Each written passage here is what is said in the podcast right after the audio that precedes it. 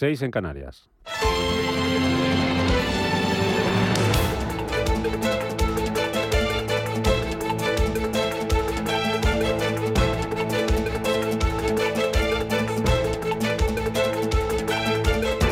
Capital Intereconomía, con Rubén Gil.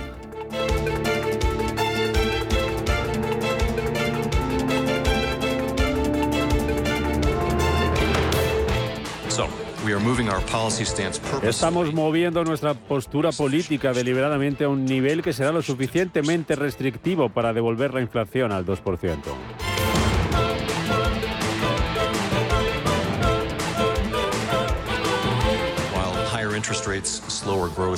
Si las tasas de interés más altas, el crecimiento más lento y las condiciones del mercado laboral más suaves reducirán la inflación, también traerán algo de dolor a los hogares y a las empresas. Estos son los costos desafortunados de reducir la inflación. Saludos, ¿qué tal? ¿Cómo están? Muy buenos días, bienvenidos a Radio Intereconomía, sean bienvenidos a Capital Intereconomía. Es lunes, es 29 de agosto, es día de vuelta al cole, día de vuelta al trabajo para muchos de ustedes. Día de regreso también de las vacaciones, que viene marcado por las huelgas aéreas. Hoy tenemos dos, la de Iberia Express y la de Ryanair. Y nuevo día de caídas en las bolsas. Y es que siguen resonando y con qué fuerza esas palabras que acabamos de escuchar y que pronunciaba el presidente de la Reserva Federal, Jerome Powell, el pasado viernes en la reunión de banqueros centrales de Jackson Hole. Combatir la inflación, caiga quien caiga y cueste lo que cueste. Ese es el compromiso de la Fed.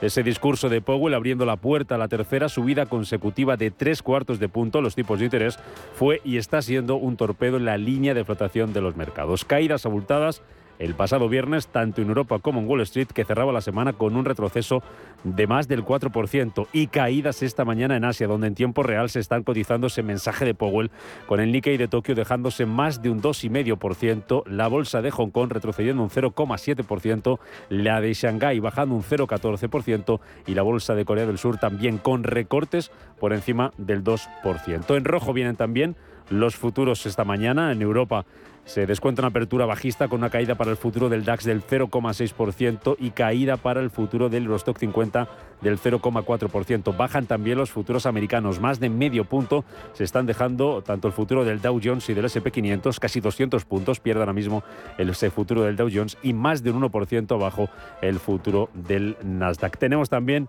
pendientes de lo que pasa con los bancos centrales, a las divisas, el euro, que perdía la paridad con el dólar la semana pasada y sigue por debajo de ese nivel de 1, está en 0,9915 la moneda europea y los bonos también que reaccionaban al alza a ese endurecimiento de la política monetaria por parte de los bancos centrales, eh, reaccionando al alza la rentabilidad del bono americano de 10 años, subiendo un 3%, está en el 3,12%, también veíamos movimientos hacia arriba en la rentabilidad de los bonos europeos, en el 2,6%, va a abrir hoy el bono español a 10 años, el Bund alemán lo tenemos en el 1,39%, muy cerquita del 1,4%. Y en el mercado de materias primas lo que nos encontramos esta mañana son subidas para los futuros del crudo, cotizando ligeramente por encima de los 100 dólares ese barril.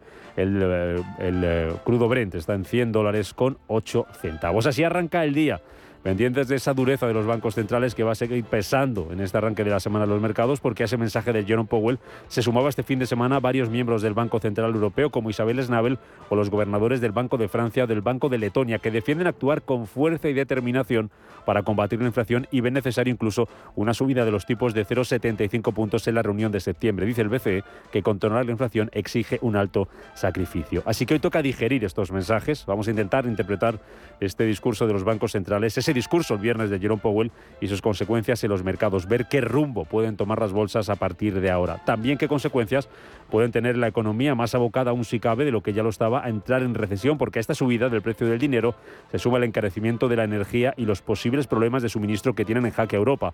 Ojo, porque ya hay algunos países europeos que se suman a España y a Portugal y piden un tope al precio del gas, y otro como Alemania se plantean incluso desvincular el precio del gas de la electricidad. Enseguida se lo vamos a contar porque el debate energético va a estar también en el foco de atención esta semana. Una semana en la que vamos a tener citas importantes, así que tomen nota.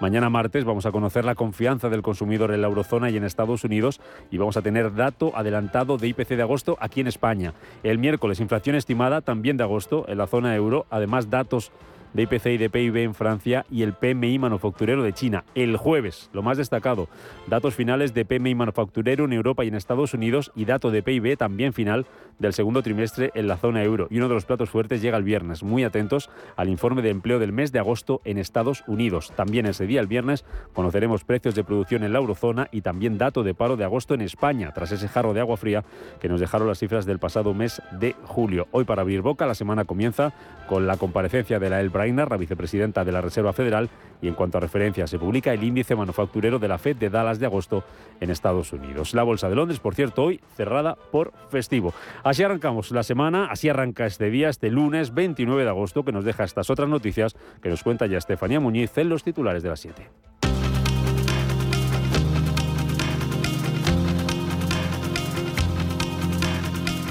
En Radio Intereconomía. Las noticias capitales. Que comenzamos con Iberia Express, que afronta hoy la segunda jornada de huelga de los tripulantes de cabina. Una huelga que se alargará hasta el 6 de septiembre con 10 jornadas para pedir el desbloqueo del convenio colectivo de los trabajadores tripulantes de cabina y subir los salarios con el IPC. Salarios que desde el sindicato USO advierten que no se han tocado en siete años. Durante la primera jornada de huelga, justo el pasado domingo, se han cancelado ocho vuelos y según el sindicato, la huelga afectará a unos 17.000 pasajeros. Adriana Escoriaza, portavoz de USO sobre los paros de Iberia Express. Iberia Express ha decidido cancelar los 92 vuelos que no tenían protegidos por, por miedo a las afectaciones y a, y a, que los tripulantes hagan, hagan uso de su derecho y se, y se cunde la huelga y han decidido cancelar estos 92 vuelos que afectarán alrededor de unos 17.000 pasajeros. La planta de Stellantis en Vigo continúa hoy con los paros en su producción. Previsiblemente estará paralizada hoy y mañana desde el jueves por problemas de aprovisionamiento de microchips. Estos paros se intensifican en el taller de baterías, cuyo sistema 1 y 2 estará completamente parado. El precio de la luz va a subir este lunes casi un 11%. Hasta los 423,36 euros por megavatio hora, acercándose a los máximos desde la entrada en vigor de la excepción ibérica. En la subasta, el precio medio de la luz en el mercado mayorista se ha situado para este lunes en 188,42 euros el megavatio hora. El precio máximo se registrará entre las 9 y las 10 de la noche con 253,07 euros, mientras que el mínimo para la jornada de hoy es 132,90 euros el megavatio hora se dará entre las 3 y las 4 de la tarde. La francesa Engie negocia con Argelia aumentar un 50% el suministro de gas. Las conversaciones suceden después de la visita de dos días del presidente francés Emmanuel Macron a Argelia. La distribuidora Engie, controlada por el Estado francés en un 23%, negocia con el gobierno argelino para aumentar en la mitad el suministro de gas, una previsión de un invierno difícil debido a la escasez de energía por la guerra en Ucrania. Isabel Rodríguez asegura que el Gobierno no valora cortes de energía en la industria y en los hogares. La portavoz del Gobierno ha explicado que las circunstancias de España son distintas a otros países de la Unión Europea donde sí están valorando este tipo de medidas. Si bien desde el Ejecutivo afirman que se espera un otoño difícil, abogan por seguir trabajando en medidas que logren un menor impacto en los consumidores como consecuencia de la crisis derivada de la guerra en Ucrania. Los gobiernos de Austria y Bélgica piden un tope al gas para bajar la luz.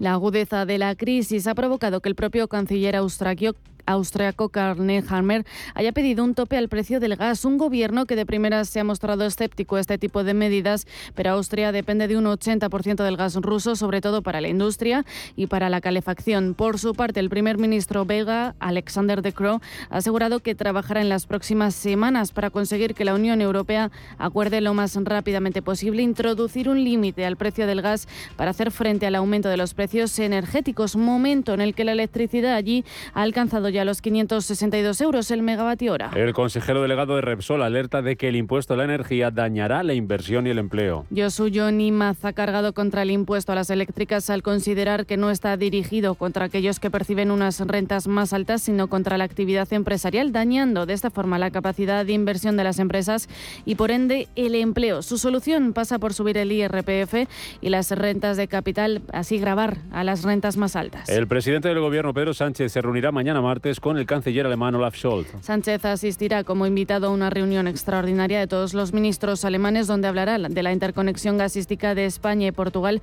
con el resto de Europa. El presidente del gobierno ha agradecido que Scholz abogase por la interconexión con Francia y ha destacado la relevancia de que haya sido invitado a esta reunión con el gobierno alemán para tratar este y otros asuntos la próxima semana, esta semana. Y Estados Unidos envía dos buques de guerra al estrecho de Taiwán por primera vez desde la visita de Nancy Pelosi. El Ministerio de Defensa taiwanés ha confirmado este tránsito. Los barcos, identificados como los cruceros de misiles guiados de la clase Ticonderoga, han realizado un tránsito rutinario en la zona a través de aguas internacionales de conformidad con el derecho y, según la Marina, no han invadido las aguas de ninguna nación.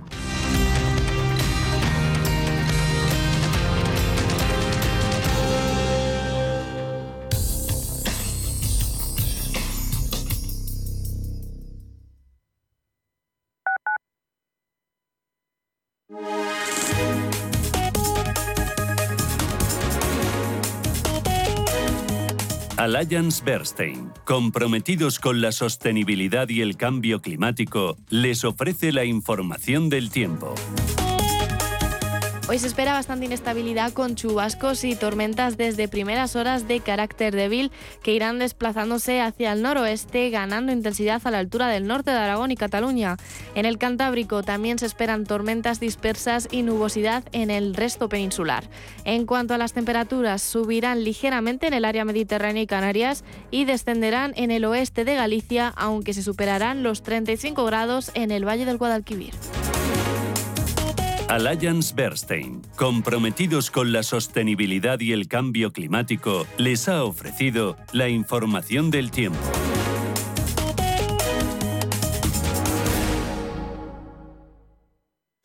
La hora de alquilar mi casa tenía muchas dudas. ¿Y si no me pagan o no cuidan el piso? En Renta Garantizada cobrarás tu alquiler todos los meses y se encargarán de todas las gestiones por ti. Renta Garantizada, la única que asegura el cobro de tu alquiler. Alquila tu casa con total seguridad.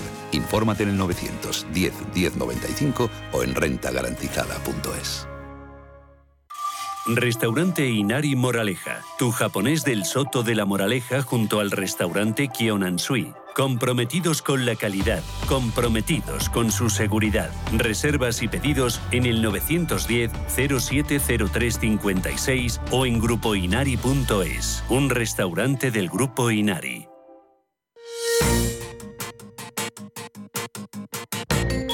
El 4 de febrero de 2004, Facebook daba sus primeros pasos como un hobby de su fundador. Mark Zuckerberg era un estudiante de la Universidad de Harvard que creó Facebook como un servicio de comunicación interna para los estudiantes de esa universidad. Un hobby que resultó ser un éxito.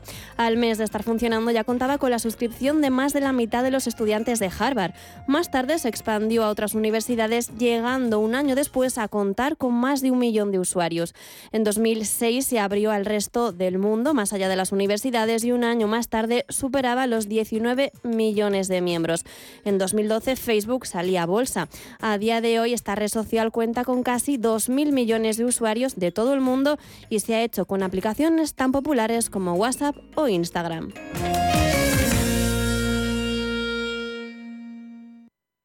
Cierre de mercados es como el punto en la I, un programa que deja las cosas en su sitio. Hola, te habla Javier García Viviani. A las 4 de la tarde comenzamos cierre de mercados en Radio Intereconomía. La mejor manera de estar informado de la actualidad económica. Di que nos escuchas.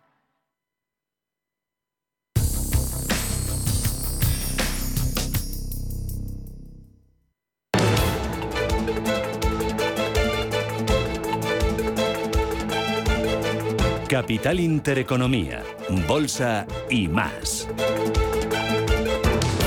Hola Luz, la tecnológica de energía verde, patrocina este espacio. Las 7 y 13 minutos de la mañana son ahora 7 y 14 minutos de la mañana, no hora menos en Canarias. Es momento de mirar a los eh, mercados para ver cómo viene el día, cómo viene la semana y eh, hacer balance del viernes, con el que cerramos la semana y que fue el día sin duda más importante del mes de agosto para los mercados, con ese discurso de Jerome Powell que hoy sigue resonando todavía en las eh, bolsas, sigue sonando en el, resonando en el rendimiento de los bonos, sigue resonando en el euro y va a marcar el paso de los bancos centrales va a marcar el paso de los mercados durante las próximas semanas, al menos hasta la próxima cita importante que es en septiembre, con esa reunión que mantiene la FED y esa reunión que mantiene también en el mes de septiembre el Banco Central Europeo. De momento el día viene en rojo, pintan rojo hoy, pintan bastos para las bolsas tras ese cierre negativo ayer en Wall Street, un IBEX 35, seguida se lo recordamos que parte hoy desde los 8.063 puntos.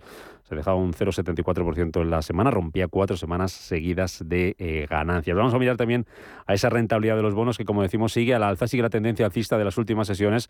El bono a 10 años está subiendo casi un 3%, el americano está en el 3,12%, el español a 10 años va a partir hoy desde el 2,62% y el boom desde el 1,39%. En el mercado de materias primas, el petróleo arranca esta mañana con subidas del 1% para los eh, futuros, está en los 100 dólares ahora mismo el barril tipo Brent y el euro sigue por debajo de la paridad frente al dólar 0,9916, cayendo casi medio punto ahora mismo el euro frente al dólar. En los mercados, lo que tenemos esta mañana son recortes generalizados, tenemos esa resaca de Jackson Hole que nos está dejando, como decimos, caídas en todas las bolsas. Paloma Arnaldos, buenos días. Buenos días, Rubén. Sí, tenemos la bolsa de Shanghái cayendo un 0,26%. El Hansen de Hong Kong retrocede un 0,76%. En el caso del Kospi, la caída es de dos puntos porcentuales y en Tokio el Nikkei se lleva lo peor, una caída del 2,5%. Hoy tenemos que hablar del sector petrolero en Asia y es que los gigantes petroleros chinos Sinopec, PetroChina y China National Oil Offshore registraron ganancias mucho más altas de lo esperado en el primer semestre, impulsadas por el aumento de los precios de la energía desde la invasión rusa de Ucrania. El grupo, público Sinopec, la refinería más grande de Asia, ganaba un 10,4% más interanual. Sin embargo, la compañía veía caer las ventas de sus productos refinados en un 9,8%. Por otro lado, PetroChina veía crecer su beneficio un 55% y China National Oil Offshore, el mayor productor de petróleo y gas en el mar de China, duplicaba con creces el beneficio neto del primer semestre. Mirando dentro del Hansen de Hong Kong, en los primeros puestos encontramos a las petroleras, tenemos a NOC con una subida del 1,5%, más moderada es la subida para PetroChina del 0,27%. Y si las petroleras son la cara de la moneda, la cruz es el sector tecnológico y es que los gigantes tecnológicos chinos están saliendo de su peor trimestre de la historia, avivada por la estricta política COVID que ha desarrollado el gigante asiático. En el segundo trimestre, Alibaba registraba su primer crecimiento de ingresos trimestral tras un año plano. En el caso de la empresa de juegos y redes sociales Tencent, informaba de su primer recorte en las ventas. Y JD.com, el la segunda compañía de comercio electrónico más grande de China, registraba un crecimiento de los ingresos más lento de lo normal, el más lento de su historia. Mirando la cotización de las compañías, en el caso de Tencent lo tenemos en negativo con un recorte moderado del 0,06%, también caída leve para JD.com, recorte del 0,32% en el caso de Alibaba. La bajada es del 0,26%. Mirando dentro del Hansen, lo peor se lo está llevando China Hongqiao, una caída del 5,10%. Y también vemos a una inmobiliaria, Longford Property, caer un 4,8%. 8%. Tenemos que mirar dentro de la bolsa de Japón, en el plano empresarial, la Panasonic, porque según el Wall Street Journal, la compañía planea construir una fábrica adicional de baterías eléctricas por 4.000 millones de dólares en Estados Unidos, concretamente en el estado de Oklahoma. Panasonic ya anunciaba en junio un proyecto de fábrica similar en el estado de Kansas y desde 2017 opera con Tesla en la primera gigafactoría del fabricante de vehículos eléctricos en Nevada. Mirando a las acciones de Panasonic, las tenemos con una caída del 1,7% dentro de la bolsa de Tokio. Si miramos por dentro al Nikkei, en el lado de las subidas tenemos que hablar de pocos valores y movimientos muy estrechos. Es el caso de Honda, que sube un 0,36, o lo mejor que se lo lleva, y Suzuki Motors, una subida del 2,3%. Caídas mm, que se imponen dentro de la bolsa, como por ejemplo las de Advantage, que pierde un 4,4%, las de Omron Core, que cae un 5,21. Y por último, en Asia tenemos que mirar a Australia también, porque las ventas minoristas aumentaron un 1,3% en julio en comparación con el mes anterior, según los últimos datos publicados por la Oficina de Estadística de Australia. Números rojos en las plazas asiáticas, números rojos también en los futuros ambos lados del Atlántico. Más de 200 puntos está perdiendo ahora mismo el futuro del Dow Jones, que baja un 0,63%, un 0,8% se deja el futuro del SP500 y más de un 1% está perdiendo el futuro del Nasdaq y más de lo mismo aquí en Europa. Todo apunta a una apertura bajista, futuro del DAX recortando un 0,56% y el del Eurostoxx 50 un 0,36%. Todo esto después de que viéramos caídas eh, desplomarse a las bolsas el viernes, también ambos lados del charco, por esas palabras, Paloma, de Powell en Jackson Hole. Sí, la peor parte se la llevaba la bolsa americana. Wall Street se hundía al finalizar la sesión del viernes, con el Nasdaq cayendo casi 4 puntos porcentuales, el Dow Jones cedía un 3% y el SP se dejaba un 3,4%. Sesión del viernes que dejaba también un saldo semanal negativo para la bolsa americana, con pérdidas de más del 4% para los tres índices de Wall Street. Los mercados estuvieron toda la semana a la espera de esas palabras del presidente de la Fed para saber cómo el Banco Central va a lograr su objetivo de reducir la inflación y lo que Powell dijo no gustó a los inversores.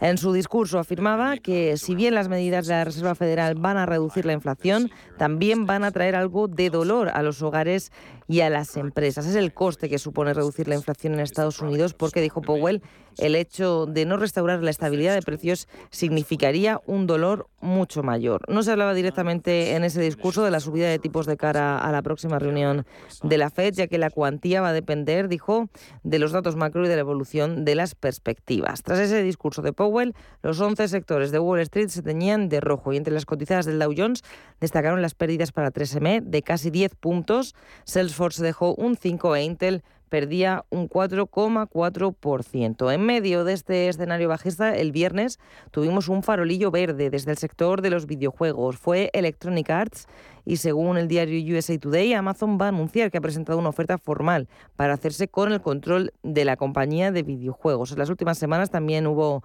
rumores que crecían en torno a una posible venta de EA con Apple o con Disney como posibles compradores. Al cierre de la sesión en Wall Street, la compañía de videojuegos Electronic Arts subía un 3,5%. Y ya de vuelta aquí al viejo continente, en Europa el viernes también se imponían los recortes. El IBEX dejaba un 1,5 hasta los 8.063 puntos. Sigue la mala racha para el selectivo que encadena su octava sesión de caídas y su peor racha desde noviembre de 2017. En la semana el IBEX ha perdido todo lo que ganaba en esas 11 sesiones de subidas del rally del mes de agosto. Cuatro fueron los valores que terminaron el día en verde, Sabadell, Repsol, Enagas y Acciona Energía, mientras que los frenos dentro del IBEX 65 fueron principalmente dos, Inditex y Solaria, que retrocedieron un 3,7% respectivamente. Y también destacaron las caídas de los dos grandes bancos, del Santander y del BBVA, que perdían un 1,5%. En el resto de Europa las pérdidas eran aún mayores. Vimos al DAX dejarse un 2,2 y al MIFTEL italiano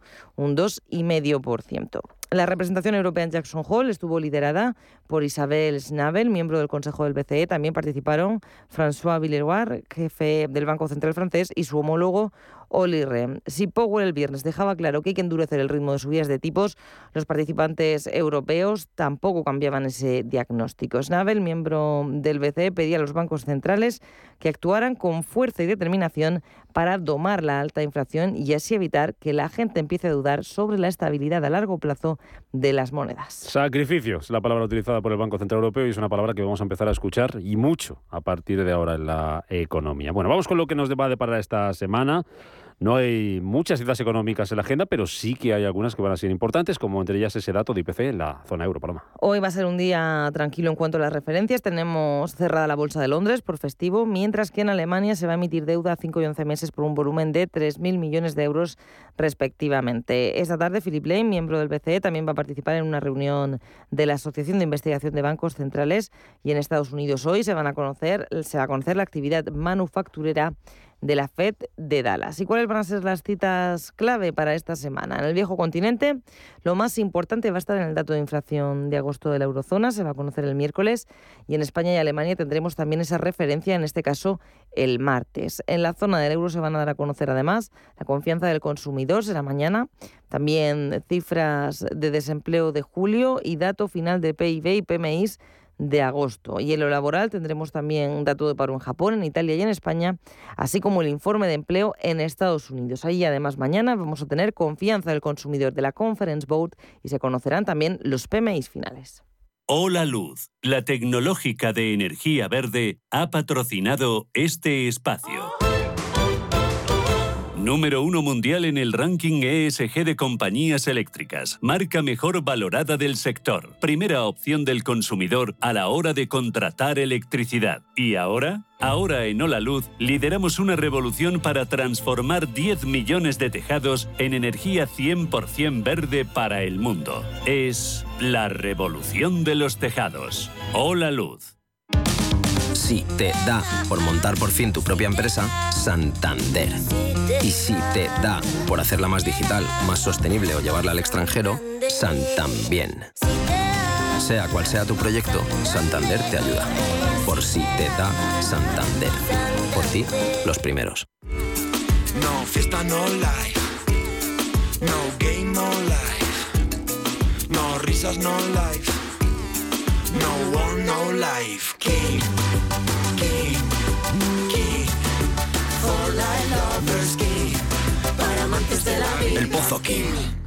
Si caminas solo, irás más rápido. Si caminas acompañado, llegarás más lejos. Luna Sevilla es su asesor patrimonial de referencia. Prestando nuestros servicios como agentes de Caser Asesores Financieros, somos una empresa con amplia experiencia profesional y una clara apuesta por la formación de calidad, la información transparente y objetiva y por el asesoramiento financiero personalizado y continuado. Si desea más información, visite lunasevilla.es o llámenos al 91 762 3442.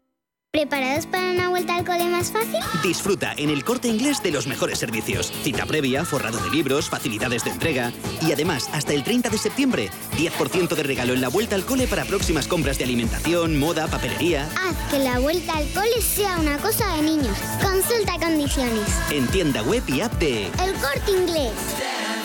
Antes de que amanezca te acompaña, escucha y ameniza las mañanas en Radio Intereconomía. No olvides participar los últimos viernes de cada mes en nuestro sorteo con grandes regalos y obsequios llamando al 91 53 318 51. Antes de que amanezca, con Willy Sancho Muela, de martes a viernes de 6 a 7 de la mañana en Radio Intereconomía.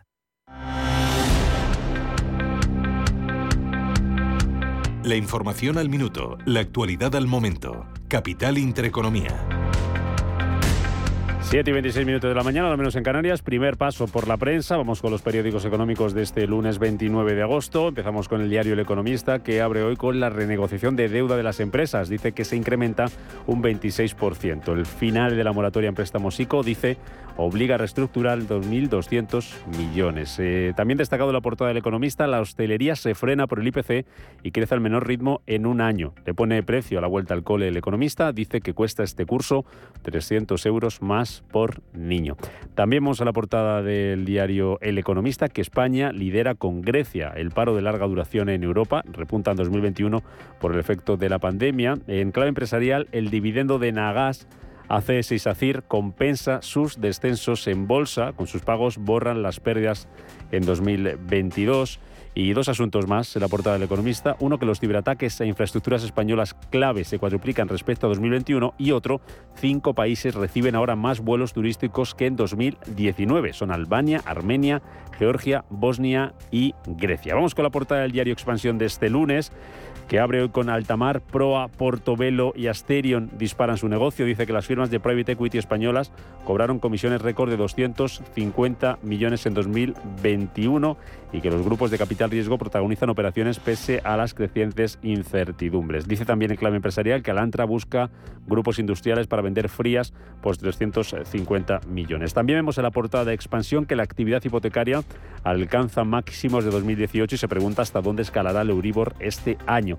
También vemos en la portada de expansión las huelgas en aerolíneas amenazan la vuelta de las vacaciones. Añade que Iberia Express canceló ayer ocho vuelos por la huelga de tripulantes de cabina y aseguró el 92,5% de ellos. EasyJet lleva suspendidos, dice 79 vuelos por la vuelta de pilotos. Y algún asunto más que vemos en la portada del, eh, del diario Expansión. Los bonos de la eurozona sufren con la retirada del Banco Central Europeo y Rusia amenaza con una nueva subida del 40% al gas este invierno. Y terminamos este repaso por la prensa económica con el diario Cinco Días, que abre hoy con el desembarco español en Cuba, con la apertura a la inversión foránea. Dice que La Habana trata de paliar la crisis de suministros y permite operar en comercio minorista vía empresas mixtas y que alimentación y bienes de equipo son las áreas con mayor potencial. Habla también del tema salarial, el diario Cinco Días. Dice que trabajo peleará por una fuerte subida del salario mínimo. Añade que el SMI tendría que aumentar el 8% para que se cumpla el compromiso de llegar al 60% de la ganancia media. Más asuntos que vemos en la portada del diario Cinco Días. Las ayudas públicas pasan de puntillas por el desarrollo rural. Dice también que el Banco Central Europeo actuará con contundencia para contener la inflación y hay una entrevista con Arturo Pérez de Lucía, el director general de AEDIVE. Hay coches eléctricos más baratos que su equivalente en combustión. Y un último asunto, en la portada de cinco días, la Premier League, la Liga Inglesa de Fútbol, inyecta 200 millones al año en la liga. Llegamos a las 7 y media de la mañana, hora menos en Canarias. Noticias hasta ahora con Estefanía Muñiz y con Raquel Ramos.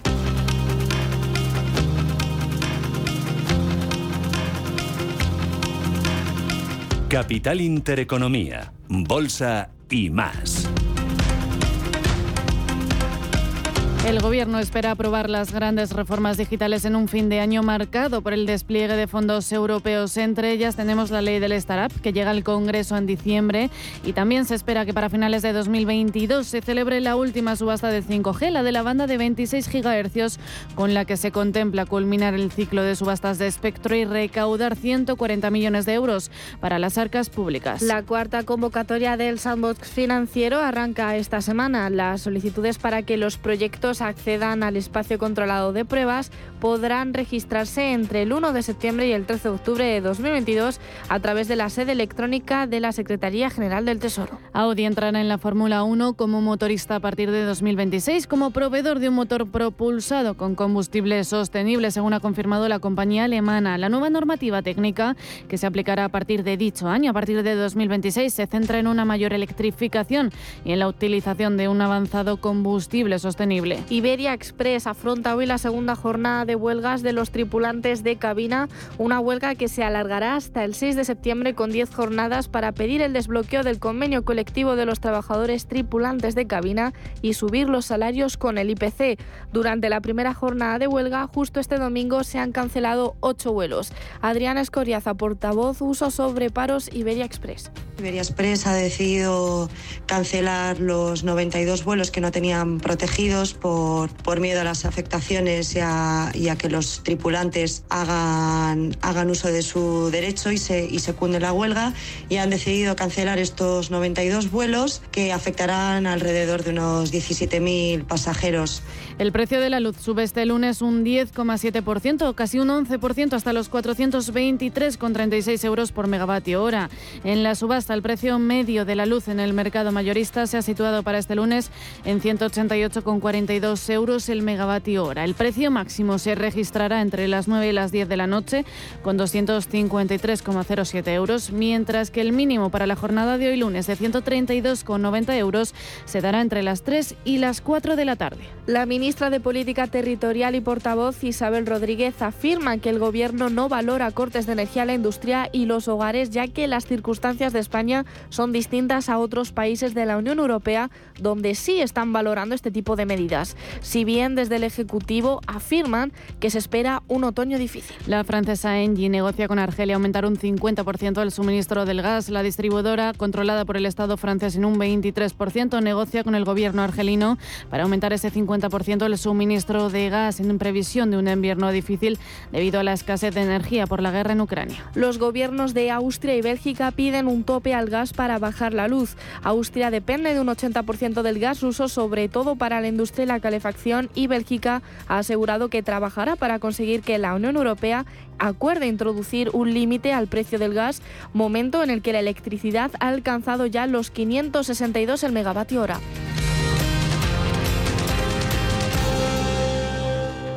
Si mantienes la cabeza en su sitio, cuando a tu alrededor todos la pierden, si crees en ti mismo cuando otros dudan, el mundo del trading es tuyo. Trading 24 horas, un sinfín de oportunidades. Cuando ves la oportunidad, IG. Todas las operaciones conllevan riesgo. 76% de las cuentas de inversores minoristas pierden dinero en la negociación de CFD con este proveedor. Debe considerar si comprende el funcionamiento de los CFD y si puede permitirse asumir un riesgo elevado de perder su dinero. Anchoas Codesa, calidad, artesanía y dedicación definen nuestra serie limitada, elaborada con la mejor pesca del Cantábrico y hecha 100% en Cantabria. Garantizado. Encuéntralas en tu tienda especializada de confianza. Anchoas Codesa, maestros conserveros desde 1976. Anchoas Codesa, de la mar a la buena mesa. ¿Preparados para una vuelta al cole más fácil? En el corte inglés hasta el 30 de septiembre tendrás 4x3 en las mejores marcas de escritura. Y además, 10% de regalo en la vuelta al cole para próximas compras de alimentación, moda, papelería. Haz que la vuelta al cole sea una cosa de niños. Consulta condiciones. En tienda web y app de El corte inglés. En Radio Intereconomía nos adelantamos al futuro con My Economy. My Economy, una iniciativa que da voz a los nuevos mercados descentralizados. Bitcoin, criptoactivos, metaverso, NFTs. My Economy, de lunes a viernes de 3 a 4 de la tarde. My Economy, el espacio cripto de Radio Intereconomía.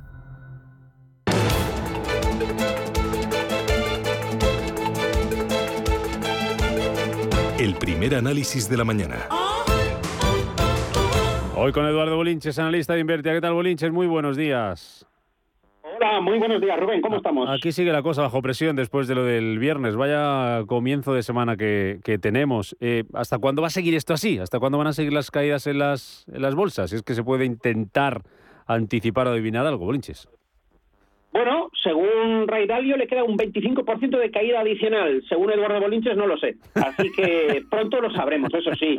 Creo, creo recordar eh, que te decía la semana pasada eh, que estábamos ante una, unos momentos muy importantes, ¿no? Porque el mercado tenía que decidir si ya había pasado lo peor, es decir, hemos corregido toda la subida brutal y bestial desde la época marzo pandémico, o todo lo contrario, este simplemente es la primera pata de las dos que hay, ¿no? Y en medio hay un rebote fuerte que hace pensar que todo ha pasado ya y que lo peor queda atrás, ¿no? Entonces, bueno, estamos en esa zona. Yo creo que esta semana a caballo entre agosto y septiembre es vital. Vamos a ver si el mercado se levanta y efectivamente podemos decir que lo peor ya ha pasado o de lo contrario, efectivamente estoy con Ray Dalio. Es decir, que esto solo ha sido eh, pues ese rebote, eso que llaman los americanos eh, bear market rally, ¿no? Es decir, un, un rebote dentro de un mercado claramente bajista y por lo tanto nos queda mucho sufrimiento por el camino, ¿no? ¿Fruto de qué? Pues de esas recesiones, Reino Unido, eh, Alemania, botón nuclear en forma de, de, corte de gas eh, por parte de Rusia, con lo cual in- nos llevará a muchísimos países, incluido, como digo, locomotora alemana, a, a la recesión. Y ahí pues no nos vamos a salvar tampoco España, o si lo hacemos será raspadillo. Entonces, claro, eso, ese, ese, ese escenario es totalmente compatible con un movimiento ABC, ¿no? Que es lo que ahora comenzaría, ¿no? Ese, esa tercera pata, ¿no? La primera correctiva, importante, una segunda que posiblemente hubiésemos terminado ya con, con, con ese rebote que dio fin el viernes y, y Jerome Powell que nos pone eh, la realidad en los ojos diciendo que va a haber mucho sufrimiento y que ahora comienza la tercera pata, ¿no? Entonces, bueno, semana mm, bastante interesante la que tenemos por delante, eh, no con datos macro, porque hoy hasta Londres está cerrado, es decir, que hay referencias eh, pocas y sigue siendo agosto, eh, pero, pero bueno, la semana culminará con datos de empleo estadounidenses, lo cual yo creo que esta semana será bastante decisiva para, para, para intentar resolver esa gran duda que, sí, que, que no me puedo mojar y que no soy, no sé, no lo sé, Rubén, no sé si ha pasado lo peor o, o esto es un tres movimientos y por lo tanto ahora comienza un movimiento correctivo eh, que se, que bueno, que es un 25%, luego puede ser un 20 o puede ser un 35, pero que queda mucho por caer. Yo soy de ese bando, pero todavía no lo tengo muy claro. Mm, ya. Eh, por si hay alguien, que habrá mucha gente de Bolinches que, que vuelva de vacaciones y que posiblemente ya está un poco desconectado ¿no? de, de la actualidad, de Mm. lo que está pasando. Bueno, pues eh, contarle y resumirle mucho cómo ha sido el mes de agosto, que ha sido más o menos tranquilo la primera parte, con muy poco volumen, un volumen que no se veía desde hace muchísimos años en, en la bolsa española. Eh, tuvo el, el, el IBEX 35 11 sesiones, 11, se dice pronto, sesiones seguidas de subidas. Llegó, no sé si a tocarlos, tú lo sabes mejor, los 8.500 puntos, ahí estuvo, ¿no? Eh, luego eh, suma 6 de caídas, anticipando que los bancos centrales eh, podían ser más, más duros con su política monetaria. Y el remate, como decías Bolinches, pues, pues la puntilla nos la puso Powell el, el viernes con ese discurso y dejando claro lo que ya se temía a los mercados, que, que iba a hacer eh, lo que hiciera falta con tal de combatir la inflación. Seis jornadas, como digo, caída de caídas para el IBEX 35. Hoy podría ser la séptima, si hacemos caso a los futuros y todo sigue así y no hay cambios. Y hoy se van a poner en juego los 8.000 puntos. Va a partir desde los 8.063, después de dejarse un 1,5% la, el pasado viernes. Eh, ¿Qué niveles hay que vigilar en el IBEX, Bolinches? 7.950. De hecho, nos, nos, nos abriremos por ahí cerquita, ¿eh? porque el mercado gris está bajando un 1.35 eh, vía CFD. Entonces, bueno, pues eh, no suelen engañarse mucho. Eh, quien aparezca de vacaciones hoy, pues aparecen dos tipos de inversores: el, el que se quedó comprado y el que se quedó en liquidez. El que se con, el que se quedó comprado es un inversor largo, largo placista que solo ve eh, correcciones que deben ser aprovechadas para comprar, con lo cual, en la medida que tenga liquidez, comprará más y en el peor de los casos pues tendrá que esperarse a ver si se testean o no los mínimos del pasado mes de julio en torno a los 7.770 aproximadamente o debería hacer eso y el inversor que se fue eh, tranquilo eh, vendiendo mucho más cortoplacista por lo tanto y ese pues también estará muy atento para buscar el final del suelo de, este, de esta corrección como tú como bien dices de eh, bueno, pues se ha llevado prácticamente ya el 61.8 de todo el rebote, ¿no? Entonces, bueno, eh, esa persona pues también no querrá comprar en plena caída, verá hoy que se pierden los 8.000 y esperará un poquito y habrá algún tipo de rebote fuerte eh, en cuanto se haga suelo. Muy probablemente en el día de hoy, y sea un giro en formato intradiario lo que tengamos hoy.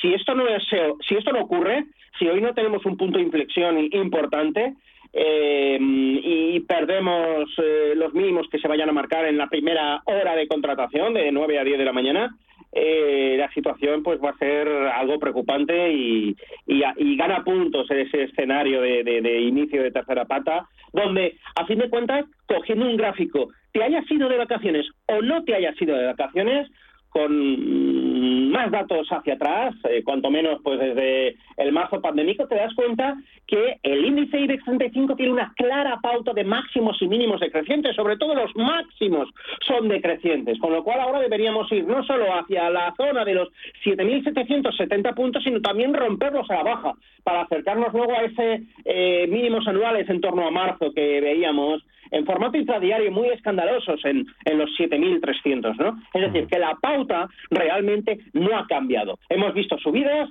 efectivamente con volúmenes ridículos, el 15 de agosto el volumen más bajo del año, como viene siendo habitual, ahí estamos haciendo el tonto con la bolsa abierta, y, con la corrección del viernes aparece el volumen. Bueno, pues eso es lo que sí que hay que temer, ¿no? Caídas con volumen son las que hay que tener muy en cuenta, y hoy es el día después de, Así que hoy es el día de estar vigilante para ver si esto ha sido simplemente un calentón de miedo por las palabras de Jerome Powell o se inicia un mecanismo correctivo que, que va a tener mucho dolor por el camino porque eh, tanto en el corto como en el medio plazo pues, pues tiene mucho que purgar todavía.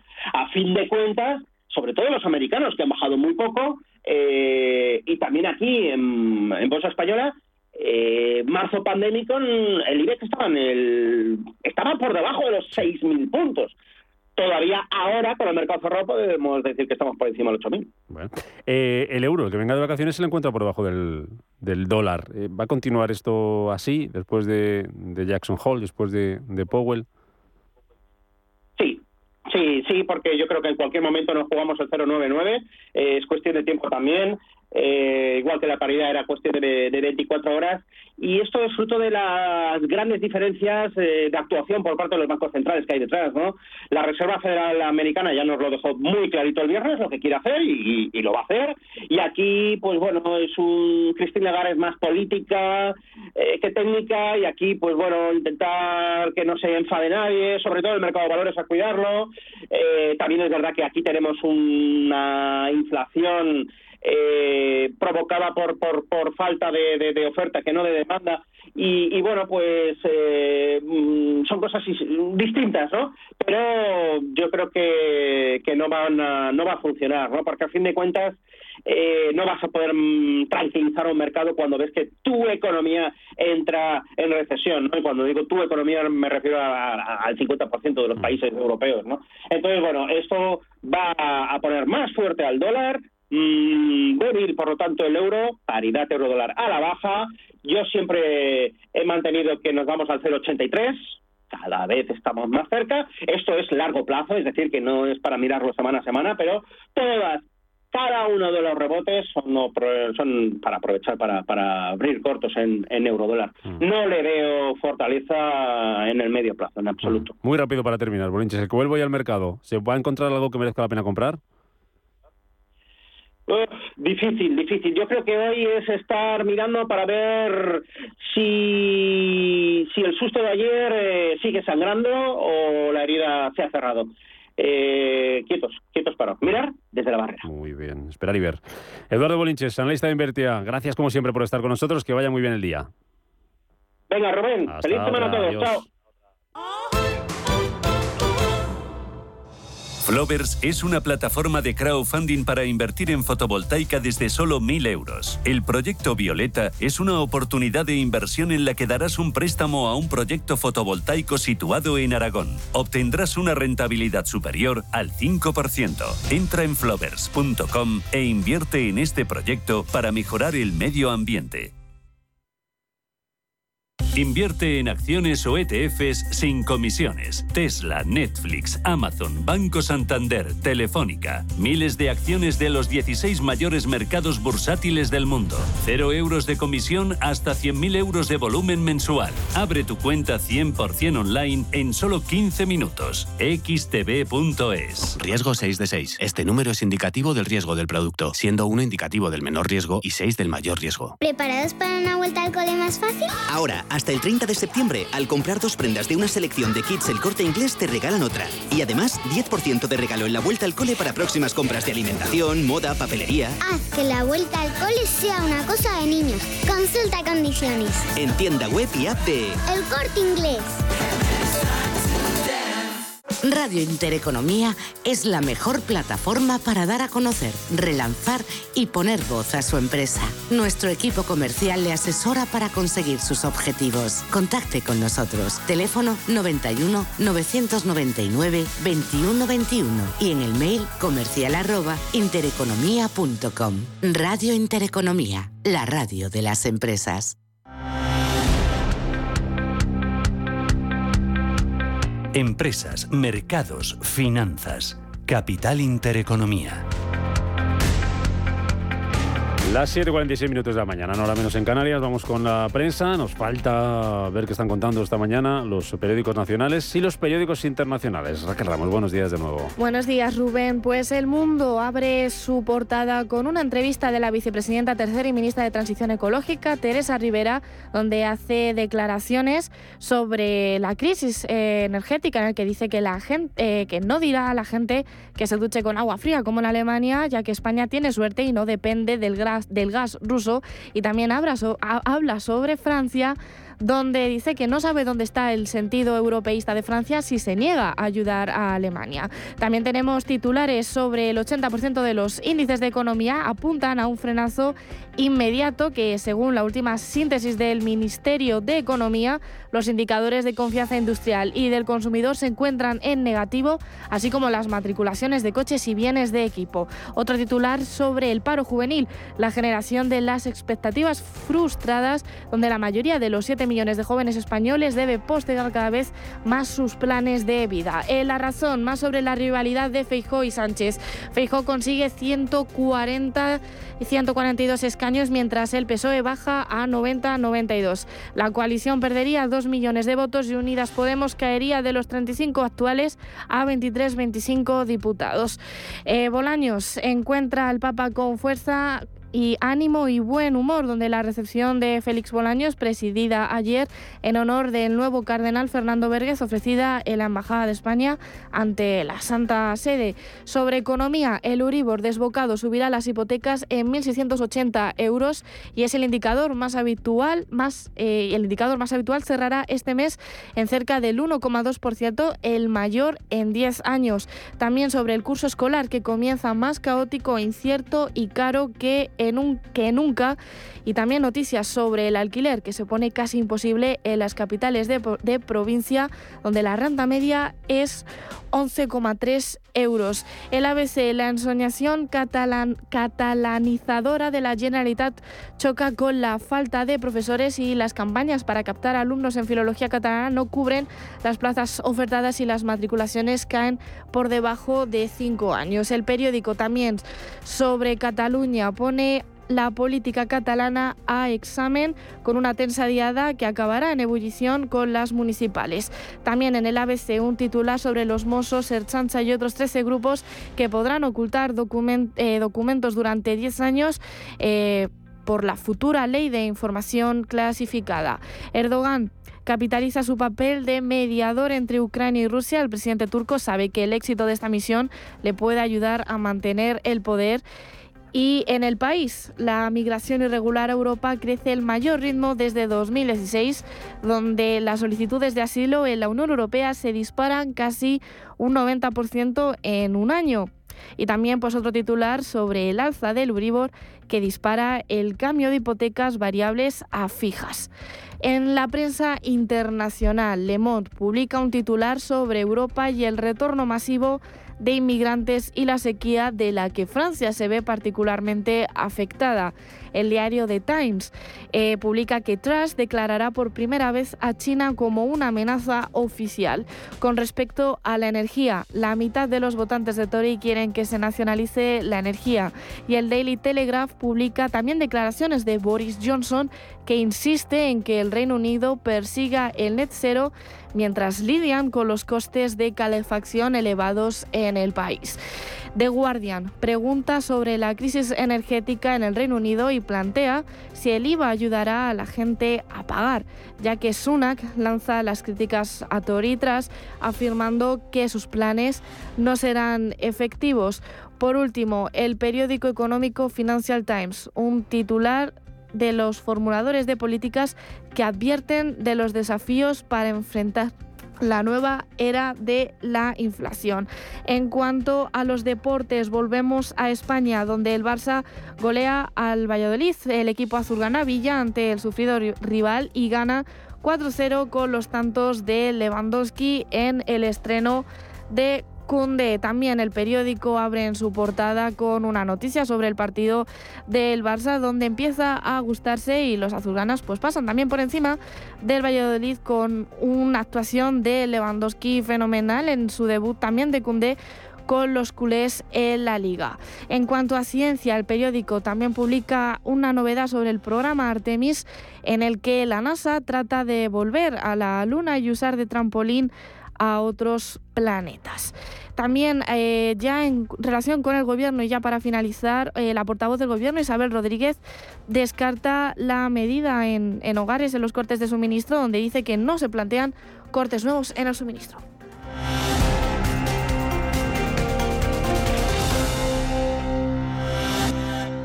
Radio Intereconomía. Información seria y veraz. Las materias primas fueron el principal impulsor de la inflación tras la pandemia. Ahora parece que los precios de las commodities están retrocediendo, ya que la economía china se recupera solo gradualmente y se intensifican los temores de una recesión global. Si eso es suficiente para aliviar la inflación, que ahora se ha extendido a los salarios y al sector servicios, habrá que verlo. Los banqueros centrales de momento constatan el cambio de paradigma en la inflación, y es que la época de bajos precios fue bonita mientras duró. Esa sería la conclusión del presidente de la Fed, Jerome Powell, al recordar la última década, cuando entonces la globalización ayudaba a contener la inflación y permitía a los responsables de las políticas monetarias concentrarse en estimular el mercado laboral. Hemos vivido un periodo de fuerzas desinflacionistas alrededor del mundo, esto es la globalización, envejecimiento de la población, baja productividad, con la tecnología permitiendo todo esto. Vivíamos en un mundo en el que la inflación no era un problema en la mayoría de las economías desarrolladas. Desde la pandemia hemos estado viviendo en un mundo donde la economía ha estado impulsada por fuerzas muy diferentes. Eso lo sabemos. Lo que no sabemos es si volveremos a algo parecido a lo que tuvimos antes. En el foro de Banca Central de Sintra, en junio, Powell destacaba el riesgo de que el mundo se divida en bloques con cadenas de suministro mucho menos eficientes y su homóloga del BCE, Christine Lagarde, se expresaba en los términos similares. No creo que vayamos a volver a ese entorno de baja inflación. Hay fuerzas que se han desatado como resultado de la pandemia, como resultado de este choque geopolítico masivo que enfrentamos ahora, que van a cambiar la imagen y el panorama en el que operamos. A pesar de mostrar su más firme determinación en la lucha contra la inflación, incluso si eso significa dañar el crecimiento, los banqueros centrales no terminan de convencer a los mercados. La inflación ha venido para quedarse. Según Esther Gutiérrez, analista de Bankinter, no se trata de un problema coyuntural. La inflación, si no es estructural, va a serlo casi. Me refiero como en el sentido de que podemos estar ya tocando picos, pero va a tardar más de lo que esperábamos en ir normalizándose ¿no? hacia un entorno del 2%. Va a tardar más porque el tema de la energía va a costar mucho tiempo en normalizarse, porque sustituir pues, a un jugador tan importante como Rusia va a llevar tiempo y porque además eh, vamos a vivir, al menos eso es lo que nosotros pensamos, ¿no? en un mundo más fragmentado. ¿no? La globalización parece que se frena, las cadenas de suministro parece que se acercan más a las casas de las compañías de países desarrollados y eso al final es inflacionista.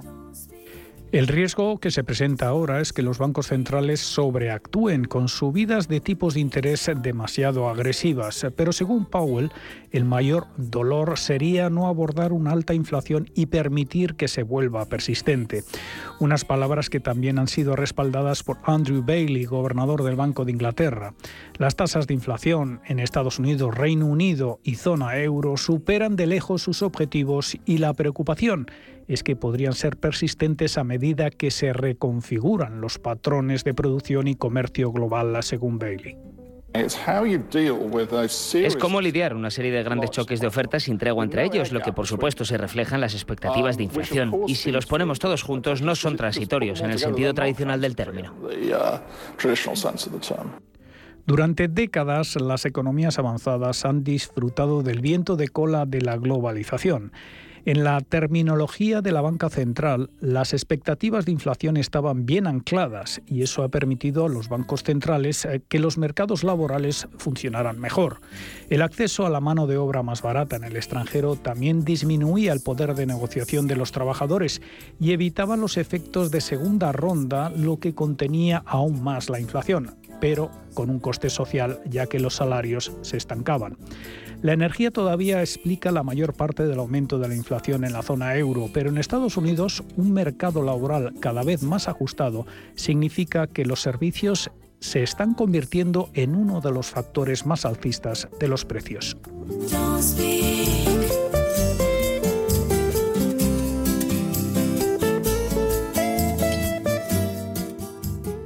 Radio Intereconomía una excelente plataforma para anunciar tu empresa, con una audiencia exclusiva, con poder adquisitivo medio alto y que sabe lo que quiere. Teléfono 919992121 y en comercial arroba intereconomía.com. Radio Intereconomía, la radio de las empresas. Hola, soy Rafa Jiménez, presento a media sesión en Radio Intereconomía. A media sesión, para resumir esas mañanas que dan tanto de sí. De una forma amable y donde abrimos el abanico de la información. De 12 a 2 del mediodía en Radio Intereconomía. Di que nos escuchas. Si nos escucha, tiene el dial de su receptor en una de las emisoras de Radio Intereconomía.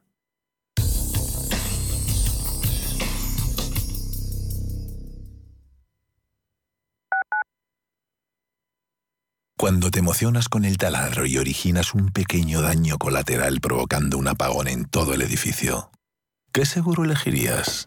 ¡Vecino! Mafre, la aseguradora de más confianza en España. La mejor atención siempre con personas. CoinMotion lanza su red de partners en España. Broker europeo regulado oficialmente por la FinFSA de Finlandia. Remuneración exclusiva por recomendar nuestros servicios criptofinancieros. Forme parte de nuestro programa, ya sea particular o empresa, con la confianza añadida en que CoinMotion además tiene licencia de institución de medios de pago para toda Europa. Conócenos en coinmotion.com. Recuerde, la inversión en criptoactivos no está regulada. Puede no ser adecuada para los inversores minoristas y perderse la totalidad del importe invertido. Es importante leer y comprender los riesgos de esta inversión que se explican detalladamente en coinmotion.com barra publicidad cripto. Prístino es una casa de comidas contemporánea situada en el Paseo de Eduardo Dato 8 de Madrid. Nuestra carta incluye platos madrileños tradicionales y se completa con sugerencias del día, carnes y pescados, callos, verdinas, potajes, pisto, rabo de toro. Contamos con una amplia terraza. Prístino, Eduardo Dato 8. Reservas el 91 737 36 40 y en restaurantepristino.com.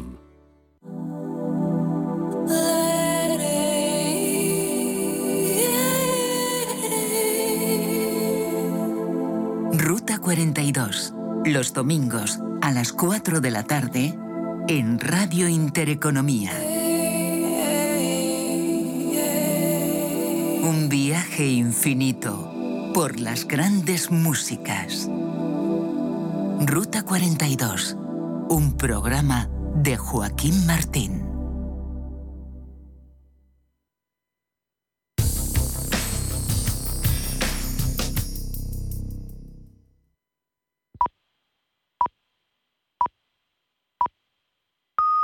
Son las 8, las 7 en Canarias.